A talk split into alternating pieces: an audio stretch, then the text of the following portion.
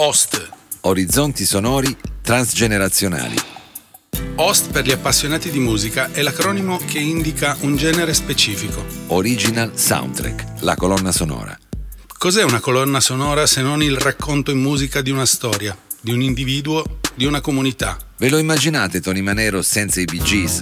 Sarebbe sicuramente depresso sdraiato sul lettino di qualche psicanalista. E il primo Rocky Balboa? Senza quella sezione fiati da Golden Globe sarebbe intento a potare qualche aiuola nella Pennsylvania. Persino le terrificanti streghe di Suspiria, senza i goblin, ci lascerebbero dormire sonni più sereni.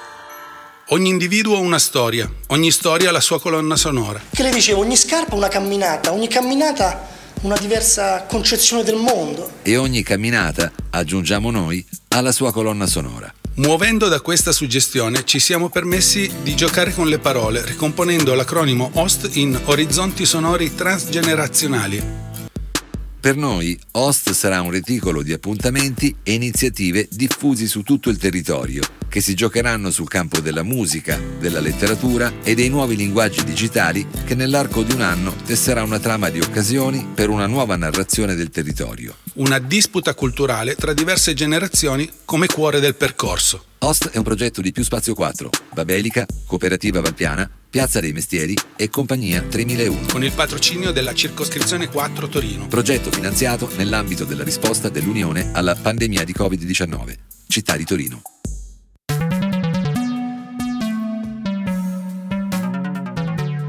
Oggi il nostro ospite è Amir, un rapper che nasce nel 1978 a Roma e pubblica il suo primo album Uomo di prestigio nel 2005. Successivamente eh, emergeranno altri suoi lavori, ma in particolare ricordiamo nel 2012 la colonna sonora eh, del film Shall di Francesco Bruno che si guadagnerà una nomination ai Davide Donatello come miglior canzone.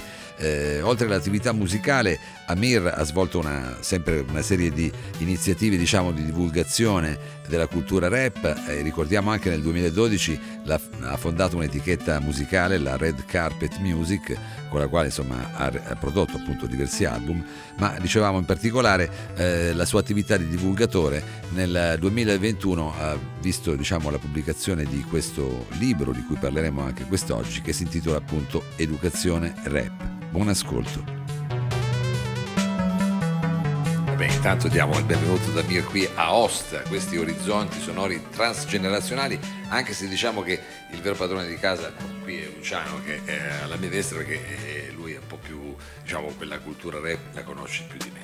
Insomma, io ho letto il tuo libro, visto che c'è una storia densa alle spalle, quindi chiederti anche un po' della tua storia personale ci sembra particolarmente interessante. Ecco. Quindi anche solo in cose molto tranquille, come può essere, qual è stato il tuo primo approccio all'hip hop, il primo disco, il disco che ti ha cambiato la vita, eh, raccontare i tuoi primi passi e, e, poi pian piano vediamo anche l'evoluzione di, di quello che sei oggi.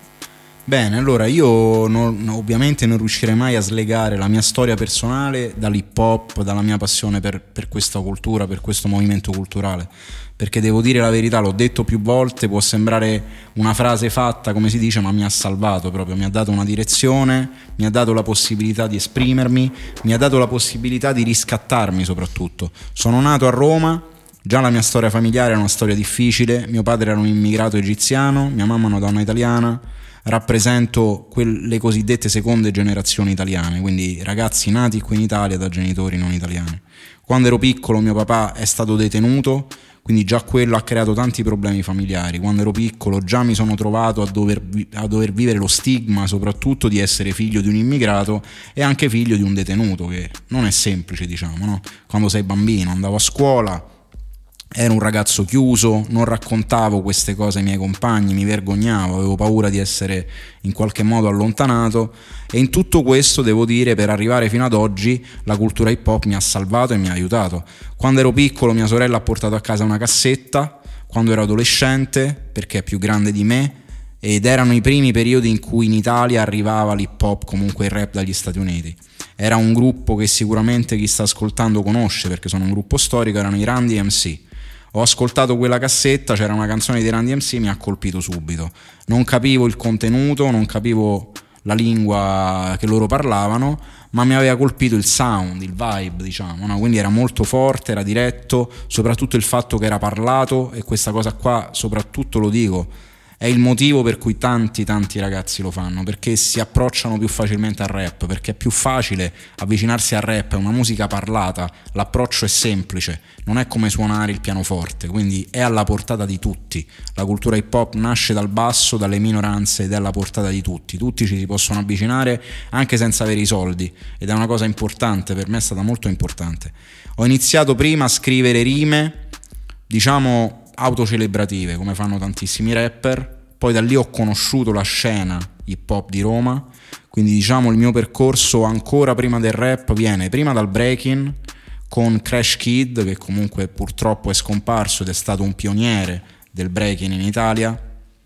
Ho avuto la fortuna di essere un suo allievo da piccolo, quindi lui mi aveva ispirato molto. Da lì mi sono avvicinato al writing, ho fatto parte per tanti anni del, de, di una crew delle più importanti della scena romana italiana, TRV, The Riot Vandals, ho dipinto per tanti anni anche la metropolitana di Roma, quindi insomma una scena importante di questo movimento e poi piano piano mi sono avvicinato al rap e ho iniziato a farne proprio un percorso diciamo. Quindi mh, mm, rispetto all'arrivo di questa cassetta che è stato il peccato originale piuttosto del periodo del writing Parliamo di, mm, così a grosso modo sapresti dirmi? Sì, 1900. primi anni 90, primi anni primi 92, anni 93, okay. sì, sì, sì, A proposito di breaking, colgo l'occasione perché non l'abbiamo presentata, è qui con noi la big girl che ci ha dato anche una mano a organizzare questo incontro con Amir. Ciao a tutti. C'è qui con noi Fiammaroca. E, ehm, Ok, vuoi Mao, vuoi ti ripalleggio? Quindi era una cassetta, quindi c'era un radiolone in casa, c'era un, come si chiama, ghetto blaster? Allora, non avevo un ghetto blaster, ma avevo proprio un compatto. Anche mi ricordo la marca era dell'Amstrad, quindi una marca e devo dire, lo dico, l'avevo comprato su via Casilina, io vengo da un quartiere che si chiama Torpignattara a Roma, un quartiere diciamo considerato di periferia, c'era su via, su via Casilina, che è adiacente alla via Grande, un negozio della Singer, che è una marca che faceva macchine da macchine da cucire. E tutte le volte passavo davanti alla vetrina e vedevo questo compatto che aveva sopra il piatto per metterci il vinile, sotto la doppia piastra, non c'erano ancora i CD e mi ricordo che a Natale comunque avevamo chiesto io e mia sorella, mia mamma di regalarcelo e a Natale ci regalò questo compatto, quindi io con quello avevo iniziato ad ascoltare le, le cassette, quindi vengo da quel periodo, dal periodo delle cassette. Non vi posso dire, lo dico sinceramente, di essere stato qualcuno che comprava dischi originali, non avevo le possibilità economiche e, e i miei primi ascolti sono stati le cassette copiate lo dico, tutti i miei amici mi prestavano delle cassette già copiate, ci copiavamo le cassette e poi piano piano mi sono avvicinato magari all'acquisto di qualche vinile, ma non sono mai stato, devo dirlo, un grande collezionista di dischi. Sì, certo. eh... Ma poi in quegli anni lì col compatto, io, io, anche avevo il compatto della GBC, che era una marca, eh. era torinese, c'era un gruppo torinese, non so se, eh, esatto e quindi sostanzialmente io beh, figlio, Torino, figli di operai di base e quindi tutti non piemontesi di origini, non ce ne sono piemontesi, quasi sono tutti meridionali e quindi con questo grosso compatto, anche lì cassette a manetta, eh sì. mi ricordo, e qualche, quando avevo due soldini, qualche, qualche sì. vinile. Però. Allora va detto che in quel periodo storico, io lo racconto sempre, soprattutto con il lavoro che faccio adesso nelle scuole, con le nuove generazioni, era importante viaggiare perché in Italia in quel periodo non c'era molto a livello di hip hop, no? non c'erano molti dischi, c'erano... quindi chi viaggiava aveva la possibilità di vedere tutt'altro, chi andava magari a Parigi, chi andava a New York, a Londra e devo dirlo a Roma, chi faceva quei viaggi erano ragazzi che avevano delle famiglie magari agiate, potevano permettersi magari quei viaggi. Io venivo da una famiglia povera e quindi per me era un sogno viaggiare ma non potevo, avevo sempre qualche amico che aveva la fortuna di viaggiare non da solo ma con i genitori perché comunque eravamo piccoli, avevamo, io ho iniziato che avevo 13 anni, quindi a 13 anni i miei coetanei non viaggiavano da soli, magari la mamma, il papà, qualcuno diceva abbiamo un parente, andiamo in Francia oppure in, semplicemente per turismo e noi gli chiedevamo sempre, facciamo una colletta, portaci un disco, portaci una felpa, portaci qualcosa, magari un disco ce lo prestavamo tutti quanti per un mese, un libro, certo, facevamo le copie, quindi per arrivare da lì poi all'acquisto, devo dire almeno io ci ho messo un po' di tempo quando ho iniziato ad avere la mia disponibilità magari economica e compravo poi dico, all'inizio magari qualche CD perché già i vinili è stato un percorso che io un po' almeno io personalmente mi sono perso perché non facevo il DJ. Devo dire, me lo ricordo, i miei primi amici che acquistavano tanti vinili erano quelli che erano poi orientati ad avere i piatti a casa. Ad esempio DJ Baro, mi ricordo, Danno anche comunque all'inizio andavo a casa sua, aveva tanti vinili, Ice One, tutta la scena storica romana che comunque veramente sono dei pionieri e suonavano proprio con i vinili. Certo, certo, certo. Io mi ricordo che venivo spesso, negli anni 90 venivo spesso a Roma avevo come riferimento, come riferimento mi piaceva entrare dentro disfunzioni Disfunzione, musicali, sì, sì, mi sì. perdevo lì dentro per ore e ore, poi come un altro ricordo che ho dirò è che in realtà poi eh, come tutti un po' gli, gli, appassionati malati di questa cosa qui, sono passato dall'ascolto della base dell'hip hop così a essere in, in, intrippatissimo con, con i campioni, quindi alla ricerca del Sample. disco originale, quindi alla Certo. fine io in realtà ho comprato un sacco tantissimi dischi di musica funky soul a Porta Portese. Certo, La wow. domenica mattina andavo e mm, rimestavo nel torbido e E ti posso dire che questa cosa avviene ancora perché io sono stato a Porta Portese tre settimane fa e ho visto tantissimi banchetti con i vinili e ho dei miei amici che ci vanno periodicamente a cercare rimane Sì, questa sì, cosa sì, perché ho rimasto. sentito dire che si era un po' anche lì trasformati, No, un po' mm, diciamo nei anni. mercatini c'è ancora, ovviamente devo dire che chi li vende ovviamente adesso è consapevole di quel valore. Prima magari Certo, trovavi il disco degli anni 70 ad un prezzo magari accessibile. sì, sì. Oggi diciamo che chi vende quei dischi capisce quel valore e quindi avere un certo tipo di dischi comunque hanno un prezzo diciamo Certo. alto. E infatti quello che in quel periodo lì, come dire, era, un po', era il momento di flessione delle vendite. Dei- c'erano- e si vendeva di più il CD, no? come Sì, dicevi sì. tu prima, quindi molto, venivano dati via in maniera un po' più a cuor leggero. Poi invece, insomma, da- in, in base anche, insomma, mi sono appena letto il tuo libro Educazione Rap e pian piano questo percorso sta- ha cambiato pelle. Tu Sì, sì, piano sì, sì, sì. Diciamo che ho iniziato dal- dai primi anni del 2000 a collaborare con gruppi, devo dire io sono, lo dico sempre, sono stato fortunato perché ho iniziato a fare il rap a livello proprio pro con persone che già erano proprio avanti, con i colle del fomento. Quindi essere un ragazzino, avere la possibilità di iniziare a scrivere le rime con Masito, con Danno, con persone che erano già degli esperti, mi ha sicuramente aiutato e facilitato nel percorso. Quindi all'inizio ho avuto un gruppo con Supremo 73, che è un rapper di Roma storico, ho fatto un gruppo con lui, abbiamo fatto il primo disco che era Due buoni motivi, che era un vinile, poi da lì ho iniziato un percorso da solo con il nome Amir, perché anche la mia identità si lega anche a questa questione del nome ed è interessante, ve la racconto brevemente. Quando ero piccolo la società italiana non era come quella di oggi, quindi già chiamarti Amir Issa era già un po' problematico, ancora oggi a volte mi crea un po' di, diciamo, di incomprensioni, chiamiamole così. Quando magari mi ferma la polizia per strada, immaginatevi questo, nei primi anni 90 con mio padre detenuto, mia mamma ad un certo punto quando ero piccolo mi cambia nome, mi inizia a far chiamare con un nome italiano, Massimo. L'ho raccontato nel mio primo libro che vivo per questo. La mia identità si è costruita così, con un nome italiano, perché mia mamma l'aveva fatto per proteggermi, non l'ha mai fatto per negare le mie origini. no? Quindi io mi sentivo chiamare Massimo, tante persone della scena, anche hip hop, ad esempio ne cito uno, Double S, che mi conosce da, da quando ero piccolo, torinese, Double S mi chiama probabilmente ancora oggi Massimo. Alcuni della scena di Roma ancora mi chiamano Massimo perché mi conoscono da prima che io avessi 18 anni. Quando ho avuto 18 anni, ho avuto la carta d'identità in mano, ho letto Amir, lì c'è stato proprio un cambio mio volontario, proprio ho iniziato a usare Amir come nome artistico anche, a riprendere in mano quella che era la mia vera identità. E lì scrissi il mio primo album, possiamo dire, dove scrivevo da solo, non ero più in un gruppo, ma era con Mr. Phil, un produttore di Roma, DJ e produttore storico forte, molto bravo e il disco si chiamava Naturale. Uscì nel 2004, nel periodo in cui Vibra Records, che è un'etichetta storica importante indipendente che era a Verona, iniziò ad investire sui rapper comunque che erano indipendenti.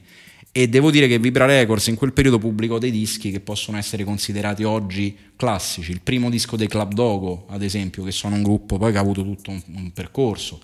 Mondo Marcio, eh, il mio disco con Mr. Phil, tanti rapper, Fabri Fibra, con turbe giovanili, cioè tanti rapper che poi hanno avuto un lungo percorso hanno iniziato da quel momento. Io ho avuto la fortuna di intercettare quel momento, feci il primo disco con Mr. Phil nel 2004 e nel 2006 firmai con una major e quel, quello è stato un momento proprio importante, mi lanciò a livello nazionale quindi sono passato da essere un rapper della scena, chiamiamola underground, ad avere subito un approccio con il mercato, quindi mainstream. Iniziai ad andare in radio e più questo percorso cresceva, più raccontavo la mia storia e più i media erano interessati. quindi da lì nasce tutto il percorso in cui racconto le seconde generazioni, in cui ho iniziato a dare voce anche a tutta una generazione che cresceva insieme a me. Quindi i ragazzi che nascevano in Italia si rispecchiavano magari in quello che raccontavo e io l'ho sempre fatto con orgoglio, fino poi ad arrivare piano piano, piano piano, piano piano, ad essere un testimone di questa storia, a trasformare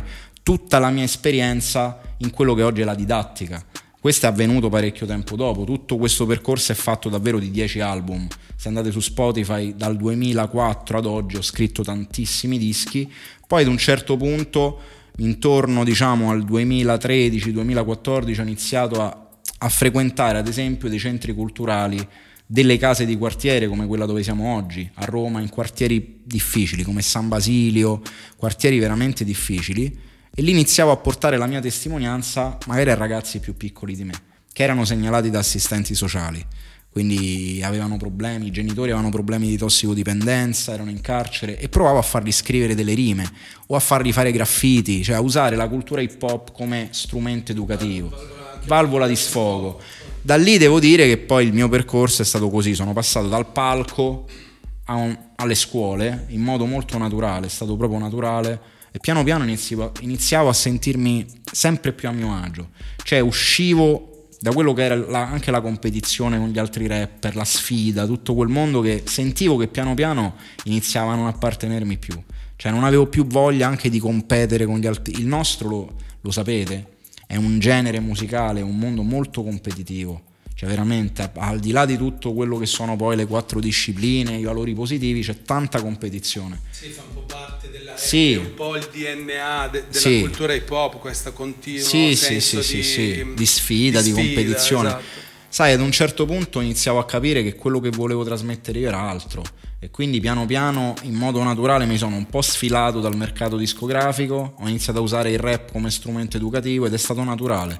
Dal 2014-2015 piano piano fino ad arrivare ad oggi dove posso dire con orgoglio di aver pubblicato dei libri, educazione rap che diciamo è secondo me l'apice del mio percorso, ho iniziato ad andare a frequentare prima le scuole in Italia e poi una professoressa degli Stati Uniti ha intercettato il mio lavoro, mi ha invitato negli Stati Uniti e dal 2015 ad oggi ho un bel percorso lavorativo negli Stati Uniti e all'estero dove uso sempre il rap come strumento per trattare i temi ovviamente del cambiamento italiano, facciamo laboratori di scrittura, quindi oggi parallelamente alla mia attività da rapper posso definirmi anche educatore, lo dico senza... Certo, assolutamente, sì, sì, si evince tantissimo sì. leggendo il libro eh, forse come dire, tu sei, come, si, si, capisce che dire, c'è una propensione, una propensione io lo definirei un approccio pedagogico alla cultura hip hop e quella che è sì. la trasmissione poi dei valori come se fosse proprio, si capisce che è una tua, quasi una missione, non so come spiegare. Sì, sì, avviene, devo dire la verità, è avvenuto in modo naturale, perché poi veramente è quello che dico, mi sono trovato piano piano sempre più a mio agio, mi piaceva, cioè quello che all'inizio poteva essere visto dall'esterno come qualcosa che era un cambio di direzione, no? Dall'attività da rapper che stai lì sempre a fare un po' il figo, che stai lì a fare i video dove ti atteggi piano piano iniziavo a capire che mi piaceva trasmettere agli altri la mia esperienza, cioè dargli anche una testimonianza, perché io non ce l'ho avuta, io non ho avuto né un esempio paterno, quindi non ho avuto un padre, allora da lì immagina già che io ho avuto un figlio quando ero molto molto giovane e già quello ha cambiato un po' il mio percorso, perché avere un figlio a 21 anni quando i miei amici a 21 anni volevano ancora andare la sera solo nei club e io già la sera stavo bene a casa con mio figlio, mi piaceva l'idea di poter essere un esempio per lui, quello che io non avevo avuto. Già lì quando scrivevo i testi avevo un po' più di attenzione sul linguaggio perché comunque mi sentivo un po' questa responsabilità. Piano piano, piano piano pensavo anche a questo. Quando io ero, ero piccolo non c'era in Italia ad esempio qualcuno ad esempio posso dire in televisione, in giro, che avesse anche un'estetica, delle origini differenti. No? Quindi nella musica italiana, nello spettacolo, comunque erano tutti bianchi italiani. Quella cosa lì mi ha fatto vivere in qualche modo come se io dovessi un po' nascondere no? la mia vera identità. Quando ho iniziato io a raccontare invece chi ero, mi arrivavano i primi messaggi, vi dico, su MySpace, quindi vi parlo di un social network comunque già lì c'erano ragazzi che mi scrivevano, dicevano Amir tu stai raccontando una storia che è anche la mia e allora lì piano piano ci riflettevo, dicevo bello, posso essere anche per loro una testimonianza di qualcuno che poi è il valore dell'hip hop, cioè tu nasci dal, dal, da situazioni difficili ma puoi riscattarti. Hai cominciato a sentire come fosse una, respo- sì, una sì, responsabilità. Sì, una responsabilità, ma questo è grazie alla cultura hip hop. I, veri, I valori veri della cultura hip hop sono quelli del riscatto sociale, cioè l'hip hop nasce e lo sappiamo nel Bronx, dalle minoranze, in una situazione di violenza, di difficoltà, per trasformare anche quello, il disagio, la violenza in qualcosa di creativo e, e, di positivo. Io ho imparato quello, io vengo dalla scuola hip hop, lo dico, poi ho fatto anche io colonne sonore, ho fatto musica per le pubblicità, ho, ho prestato il mio lavoro, la mia opera anche per aziende, non è che mi, mi nascondo dietro a questo, al guadagno economico, l'ho fatto anche io, lo faccio ancora, però vengo da quei valori lì. Quindi lo faccio sempre con un approccio positivo comunque, quello è il discorso. E questo può essere tramandato oggi anche alle nuove generazioni, per quello mi piace il lavoro didattico, pedagogico nelle scuole. Insomma, si può fare. Il rap, allora partiamo da questo, Fiamma lo sa, la cultura hip hop piace ai ragazzi più piccoli e alle ragazze più piccole, è attrattiva, i graffiti, il breaking, il rap, è qualcosa che li affascina molto. E quindi già puoi catturare con la loro attenzione poi sta a te metterci dei contenuti. Quindi è ovvio che io vado da loro, gli faccio capire che dentro alla canzone si possono trattare anche un certo tipo di temi, si può usare il rap per sensibilizzare la società su dei cambiamenti positivi. Questo avviene proprio perché il rap, il rap la cultura hip hop si prestano come strumento, piace molto ai ragazzi, quindi oggi lo ascoltano tantissimo rispetto a quando siamo cresciuti noi, no? penso anche alla tua generazione dove dicevi faccio rap, pochi sapevano bene cosa era. La prima sì, cosa che ci siamo dice, dovuti un po' ce lo siamo conquistare, no? Mm, cercare, cercare, proprio, sì, sì, sì. Cercare. Oggi non è così. Oggi quando entro in una scuola sono loro che mi fanno sentire le cose che Perché ascoltano. Perché no? adesso è, mainstream, è mainstream, è conosciuto. Cui, certo. Quindi è ovvio che il loro linguaggio è il linguaggio che oggi sta raccontando l'Italia. I professori però non ne sanno niente, magari i genitori non ne sanno niente. Allora il mio ruolo entra proprio in quel caso il mio libro, se mi chiedessero per chi è il libro, a volte me lo chiedono il target di educazione rap, è un libro per i ragazzi, le ragazze più piccole per capire un po' anche il percorso storico che c'è stato, no? perché comunque lo accenno nel libro, ma tanto anche per professori, professoresse, genitori, persone adulte che magari si nascondono spesso dietro allo stereotipo perché quello c'è poi, no? lo stereotipo del rapper che usa le parolacce, che chiama le donne in modo dispregiativo. Io gli dico sempre c'è anche quello, non diciamo che non c'è, però può essere tanto tanto altro. Per me è stata una palestra di linguaggio, mi sono avvicinato alla poesia, alla letteratura, tutto quel percorso sulla cultura, la mia proprietà di linguaggio, tutto quello che faccio viene dall'hip hop. Se io non avessi incontrato sembrato... questo non, non, avrei neanche oggi queste parole, cioè non saprei sì. raccontarmi neanche in questo modo. A me è sembrato un libro forse proprio più per, per gli educatori, forse per, più per chi lavora nel sì, campo, sì. ma a partire dai professori. Sì, sì, sì. e giù di lì più che ancora che per i ragazzi, cioè c'è una, c'è una possibilità di utilizzo di questo mezzo molto potente sotto la forma non stereotipata del, dire, del gangster e delle sì, solite sì, cose. Sì. Mi, mi, incuriosisce, diciamo che siamo più o meno addirittura d'arrivo, un po', mi incuriosiva questa cosa, siccome noi qua eh, abbiamo un progetto che si chiama La cultura dietro l'angolo, dove abbiamo a che fare anche con fragilità su persone adulte, molto grandi, anche pensionati, eccetera. E, e eh, proviamo ad intercettarli sulla base di proposte culturali e di creare un tessuto relazionale tra di loro sul, partendo da, da, proposte di tipo culturale. Eh, abbiamo fatto incontri con enti di vario tipo, il Museo Egizio di Torino che è molto famoso, il Teatro Stabile, e leggendo il tuo libro mi si è accesa una lampadina eh, dove, perché a un certo punto tu parli di un laboratorio fatto con gente già grande. Sì, sì, sì, perché per la maggior parte del libro racconti di esperienze fatte nelle scuole sì, o, o giù di lì, università. Invece poi ci sono quelle pagine in cui parli di questa cosa fatta con persone un po' più grandi dove hai fatto un po' di fatica a tirarti Sì, all'inizio. Dentro. Ero curioso di chiederti un approfondimento su questa cosa qui perché nel mio delirio mentale c'era l'idea di provare a fare una cosa del genere, magari qua con... Allora, diciamo che lì bisogna sempre, tocchiamo sempre quel tasto, quindi lo stereotipo. È ovvio che bisogna spiegare a queste persone adulte che si può fare rap, usarlo come mezzo di comunicazione, di sfogo, senza necessariamente dover rispecchiare tutti quei canoni anche estetici, perché ovvio una persona di una certa età più grande non ha interesse magari di mettersi il cappello girato o, appa- o neanche ha voglia di appartenere a un movimento hip hop. Svuotato da quello può essere semplicemente uno strumento narrativo e di sfogo. Io questo l'ho capito quando una volta, ad esempio, in uno dei tanti laboratori che facevo, incontri, mi coinvolse Centro a Stalli, che è un centro a Roma che aiuta i rifugiati principalmente, quindi i rifugiati politici che scappano dalla guerra, e all'inizio proponevano il mio incontro come un corso di musica rap, una cosa che poi è un nome che io evito proprio di chiamarlo corso di musica rap, no? perché spesso può allontanare e non fa capire realmente qual è la funzione, no? che quella invece di esprimersi non è per diventare un rapper famoso cioè partecipi, impari a scrivere, fai altro. In quel caso il primo incontro era con, mi sono trovato con persone di 50 anni scappati dalla guerra e gli avevano presentato sta cosa come un corso di rap. Quelli si ritrovavano lì, non capivano neanche perché dicevano, cioè perché sto qua? Che devo diventare un rapper, no?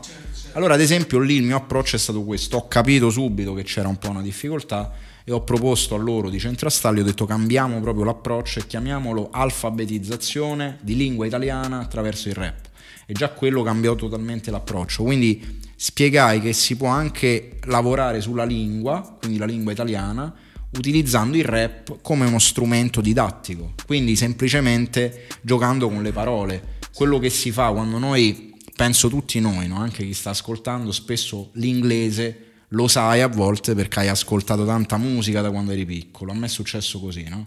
Mi trovo a volte quando viaggio a sapere delle parole in inglese, poi mi ricordo, ah, sta parola l'ho sentita dai Mob Deep, oppure l'ho sentita da, da Nas, oppure è lo stesso approccio, quindi si può imparare la lingua italiana anche utilizzando una forma linguistica che è quella del rap, che è molto semplice, ripetitiva, con le rime, divertente, quindi mettendo la musica da lì fino ad arrivare ai penitenziari dove mi sono trovato nei penitenziari a Regina Celi a fare questi incontri con persone molto adulte che si sono trovate con me il pomeriggio, però hanno capito qual era il valore. Primo era di passare il tempo insieme e avvicinarsi anche alle generazioni più giovani, perché lì è trasversale. Quando entri in un penitenziario ti puoi trovare in una sala con una persona che ha 60 anni che sta insieme a uno di 20, nella stessa aula. Lì gli ho capito che si poteva collaborare, scrivere insieme, ognuno poteva raccontare la sua storia fino ad arrivare alle università negli Stati Uniti dove una volta sono entrato, mi sono trovato davanti delle signore, quindi erano tre signore adulte, proprio anziane diciamo, più che adulte, anziane, non capivo bene la situazione, poi mi hanno spiegato che negli Stati Uniti se hai 60 anni puoi andare all'università, partecipare ai corsi universitari gratuitamente e stare con i ragazzi giovani, è un modo anche per continuare, no? a voler imparare, a frequentare anche delle generazioni che ti possono anche arricchire e viceversa, perché tu gli puoi trasmettere esperienza. E anche con loro ho fatto il rap. Gli è piaciuto tantissimo, hanno scritto, quindi in Italia è un genere musicale per la massa considerato genere musicale da ragazzini per ragazzini, ma per teenager, ma è un approccio sbagliato perché io lo dico oggi, i rapper che io ascolto e che mi piacciono ancora sono rapper che oggi adesso hanno 50 anni. Cioè Nas, andate a vedere la biografia di Nas, andate a vedere la biografia di Jay-Z, rapper che hanno 50 anni, sono credibili, hanno un pubblico di coetanei loro e vengono ascoltati anche dai più giovani. Questo in Italia non avviene perché essendo un genere musicale associato sempre ai ragazzini, ci sono purtroppo rapper che arrivano a una certa età che si sentono tagliati fuori, non certo. hanno più pubblico, le etichette discografiche magari non sono più interessate, i promoter non li chiamano perché dicono ah non porti il pubblico dei giovani, cioè è tutto improntato poi ai soldi, cioè gira tutto intorno Chiaro. ai soldi, quindi chi, chi, è, chi è che oggi fa girare l'economia, soprattutto nel mondo della musica, sono i ragazzi più piccoli, capito? Che comprano, magari ascoltano molto Spotify, si guardano i video cento volte, noi non li guardiamo alla nostra età, magari i video 10, 15, 20 volte al giorno, capito? Certo. Quindi è tutto improntato poi alla fine se ci giriamo intorno, ma è lì. È Quindi al guadagno tu in economico. Italia in questo momento non, non trovi Pochi. un- un- dovessi farmi un- uno o due nomi di Sì, tipo ma ascoltabili da Fabri un, Fibra. da un allora, secondo me Fabri Fibra, Marrakesh, prendo loro come esempio. Già altri non, non li propongo perché secondo me hanno un linguaggio a volte stupido perché se a 40 anni ancora vuoi fare presa sui ragazzini e usi il linguaggio dei ragazzini, secondo me non sei, non sei credibile. Mentre ad esempio Marrakesh, eh, mi piace lui, ad esempio, uno tra i tanti che quando mi chiedono a scuola chi possiamo... Dico Marrakesh è uno che mi è capitato di ascoltare l'ultimo disco e ho detto beh, è uno che ha 40 anni, parla il linguaggio di uno di 40 anni, non ha la necessità Certo. di... No? Però di piace... l'occhio in maniera un Però piace anche a quelli più piccoli. Poi ci sono i gruppi storici, ovviamente ci sono ancora i colle del fomento, ci sono ancora gruppi storici. Se mi chiedete del mainstream, ho citato quello. Poi ci Sì, sono sì, tanti sì, altri. certo. Però diciamo che sono sempre, no, lo dico, degli esempi mh, che si contano sulle dita di una Po- mano, pochi, pochi. Pochi, capito? Il genere musicale purtroppo in Italia, l'industria musicale corre dietro sempre al pubblico dei Sì, più in piccoli. America sicuramente c'è una generazione di rapper che si è formata nel totalmente tempo diverso. e che oggi, come dire, propone della musica eh, adulta, ne so, common, eh, Common, Roots, sì, The eh, Roots, cioè, ma eh, tutti. Sì, sì. Ma dicevo anche proprio in Europa, adesso l'Italia è appunto ha un percorso un po' retro forse, Sì, però sì, è io l'ultimo concerto di Nas l'ho visto a Parigi a giugno e il target Eh. dei frequentatori era tra i 40 e i 30 Ecco. 50 anni. Sì, sì, sì, sì. Sì, sì, In Italia sono pochi, in Italia come ha, detto, come ha detto Fiamma, purtroppo c'è questo che succede, che i gruppi storici, quindi quelli dei primi anni 90, oggi vengono visti come una sorta di revival, cioè non sono considerati parte della scena attuale, no? Quindi c'è quel gusto, però è un gusto sempre ritagliato per una piccola fetta di pubblico che è quella che li considera quelli old school, diciamo, mentre non dovrebbe Oppure, essere quelli oppure c'è school. appunto il revival tipo, eh, non so, gli articolo 31. Sì, che fanno la- che ritornano, però è Sì. diverso, cioè in America quello che vede anche in Europa che si convive molto tra la scena storica e i giovani. In Italia questo avviene un po' meno. Però è un approccio tutto italiano, cioè noi in Italia abbiamo un approccio totalmente diverso anche dal resto d'Europa, lo dico, in Francia c'è gruppi come gli NTM, gruppi come gli IM. Se andate a cercare, mi è capitato in questo periodo perché ho visto la serie che è uscita Reign Supreme, che è una serie molto bella che parla de- della nascita dell'hip hop in Francia. Da lì poi mi sono andato a cercare le interviste agli IM, agli NTM, i loro concerti adesso sono persone adulte di più di 50 anni che riempiono palazzetti Sì, sì, sì. credibili. A Fanno sia le- cioè sono credibili, fanno le canzoni storiche, ma sono attuali, sono considerati ancora oggi dei rapper validi. Quindi, insomma, quello è un po' diverso forse dall'Italia, secondo me. Nell'ultima intervista che hanno fatto a una big girl francese, Karima, che è comunque una degli Actual Force, gruppo storico, lei appunto faceva la distinzione tra, diceva la gente mi dà dell'old school, io non sono school, semplicemente ho avuto più passaggi di Certo. step rispetto a un altro, ma come la musica, cioè l'arte è eterna, non ha tempo. Sì, io credo che questa cosa qua adesso come dire, apriamo un, altro podcast Sì, sì, sì. di altre- no, perché l'Italia ha comunque una matrice culturale musicale Sì, sì, diversa. che è diversa E poi qui si quindi deve- noi facciamo sempre una fatica. C'è una cosa che io dico, senza continuare il discorso, e ne fa- faremo altri due podcast, però qui si deve sempre etichettare qualcosa, no? Sempre etichettarlo. Quindi questa distinzione che si fa, old school, new school, serve anche poi ai media, a un certo tipo di un approccio dell'industria per separare. Quindi, capito, per dire questo è old school e viene ascoltato da un certo tipo di pubblico, questo è la scena new school. In realtà io ascolto hip hop oggi ancora e mi piace ascoltare dai della Soul a quelli di oggi, a Dave East, a tutti quelli della Griselda Records, tutta la musica rap di oggi negli Stati Uniti. Ma è diverso, negli Stati Uniti quello di oggi sul disco collabora con quello storico perché c'è rispetto, c'è un legame.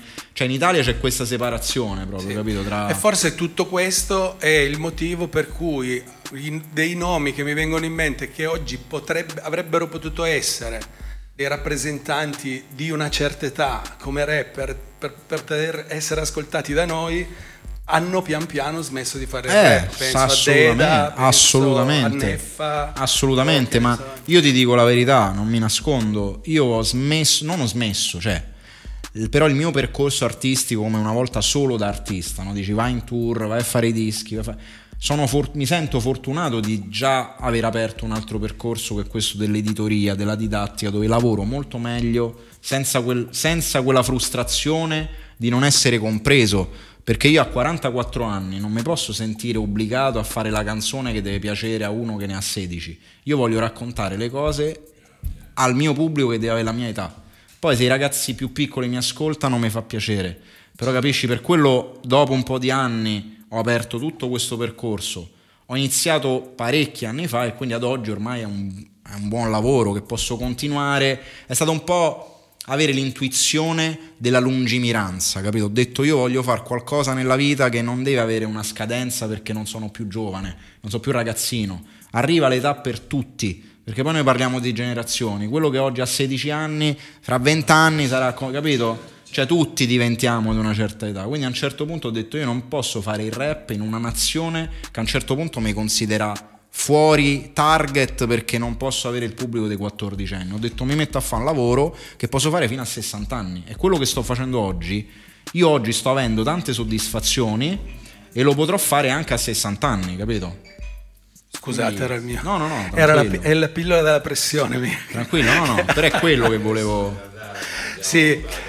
È molto interessante questa cosa, è bellissima perché è, ehm, è te, testimonia la, il tuo amore nei confronti di questa cultura e di come tu, pur di rimanere dentro a questa cosa che tanto ti ha dato, eh, sei riuscito a plasmarla e anche, come dire, poi a ridare indietro tante cose che hai, che hai avuto, a rimetterle, rimetterle in gioco ed è una cosa Molto bella, si potrebbe andare fa- veramente con, con, Amir si potrebbero fare 200 puntate, però purtroppo dobbiamo, dobbiamo, chiudere. Anche perché dobbiamo, come dire, è bello sentire parlare in generale comunque un artista che ha questo senso anche di responsabilità, no? C'era qualcuno che c'è prima, ci sarà qualcuno dopo, facciamo certo. questo passaggio. Questo è una cosa che, come dire, proprio qui all'interno degli orizzonti sonori, come orizzonti, avere una persona che si pone la domanda non è più una cosa scontata e ci ha fatto molto piacere quindi averti qui e, e poterti eh, insomma dar voce e ospitare. Grazie. Adesso di, di solito chiudiamo con delle, sempre con una stronzata, siccome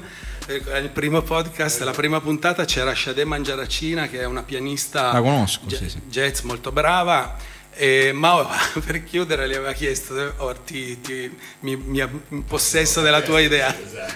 È una domanda stupida. Che canzone vorresti al tuo funerale? Ah, wow. è, è Nas I Can. Host. Orizzonti sonori transgenerazionali.